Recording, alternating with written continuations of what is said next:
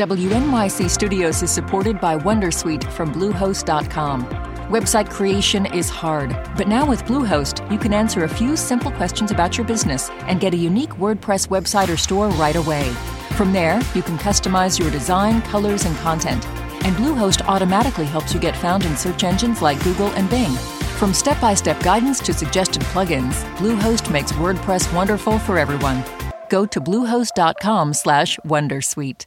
Hey, Lulu here. Whether we are romping through science, music, politics, technology, or feelings, we seek to leave you seeing the world anew. Radiolab adventures right on the edge of what we think we know, wherever you get podcasts. Welcome to NYC Now, your source for local news in and around New York City from WNYC.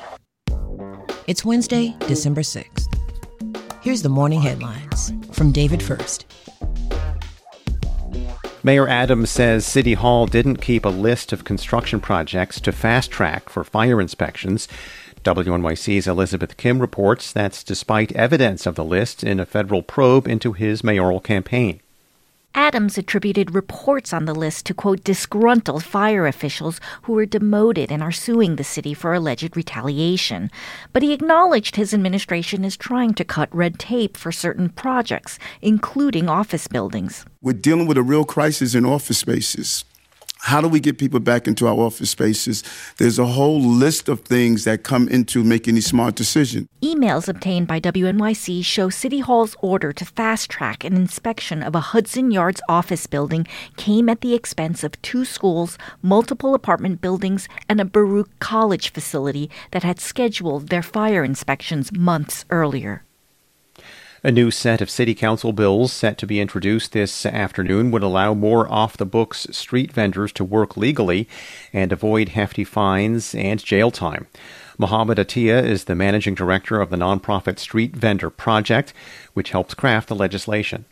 People want to formalize a business, they want to work with the system, but sometimes the system doesn't allow them to. The most sweeping change would remove a decades old cap on the city's highly coveted and restricted vendor permits and licenses. Attia says the changes would help customers too. He says they can feel more secure their halal carts and taco stands are being regulated if they're operating with permits.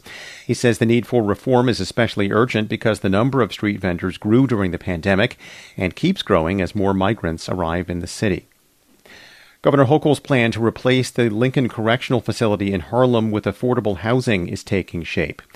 She announced the details of the proposal selected for the site yesterday. The $90 million project is called Seneca, and units will be available to households earning between 80 to 100 percent of the area median income.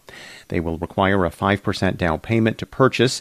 The project will go through an environmental review and public comment before its approval. 37 degrees. It will be mostly cloudy today. There is a chance of rain and snow showers, a high of 42 this afternoon. Tonight, mostly clear skies with a low around 30. It's WNYC. Thanks for listening. This is NYC Now from WNYC. Be sure to catch us every weekday, three times a day, for your top news headlines and occasional deep dives. And subscribe wherever you get your podcasts. See you this afternoon.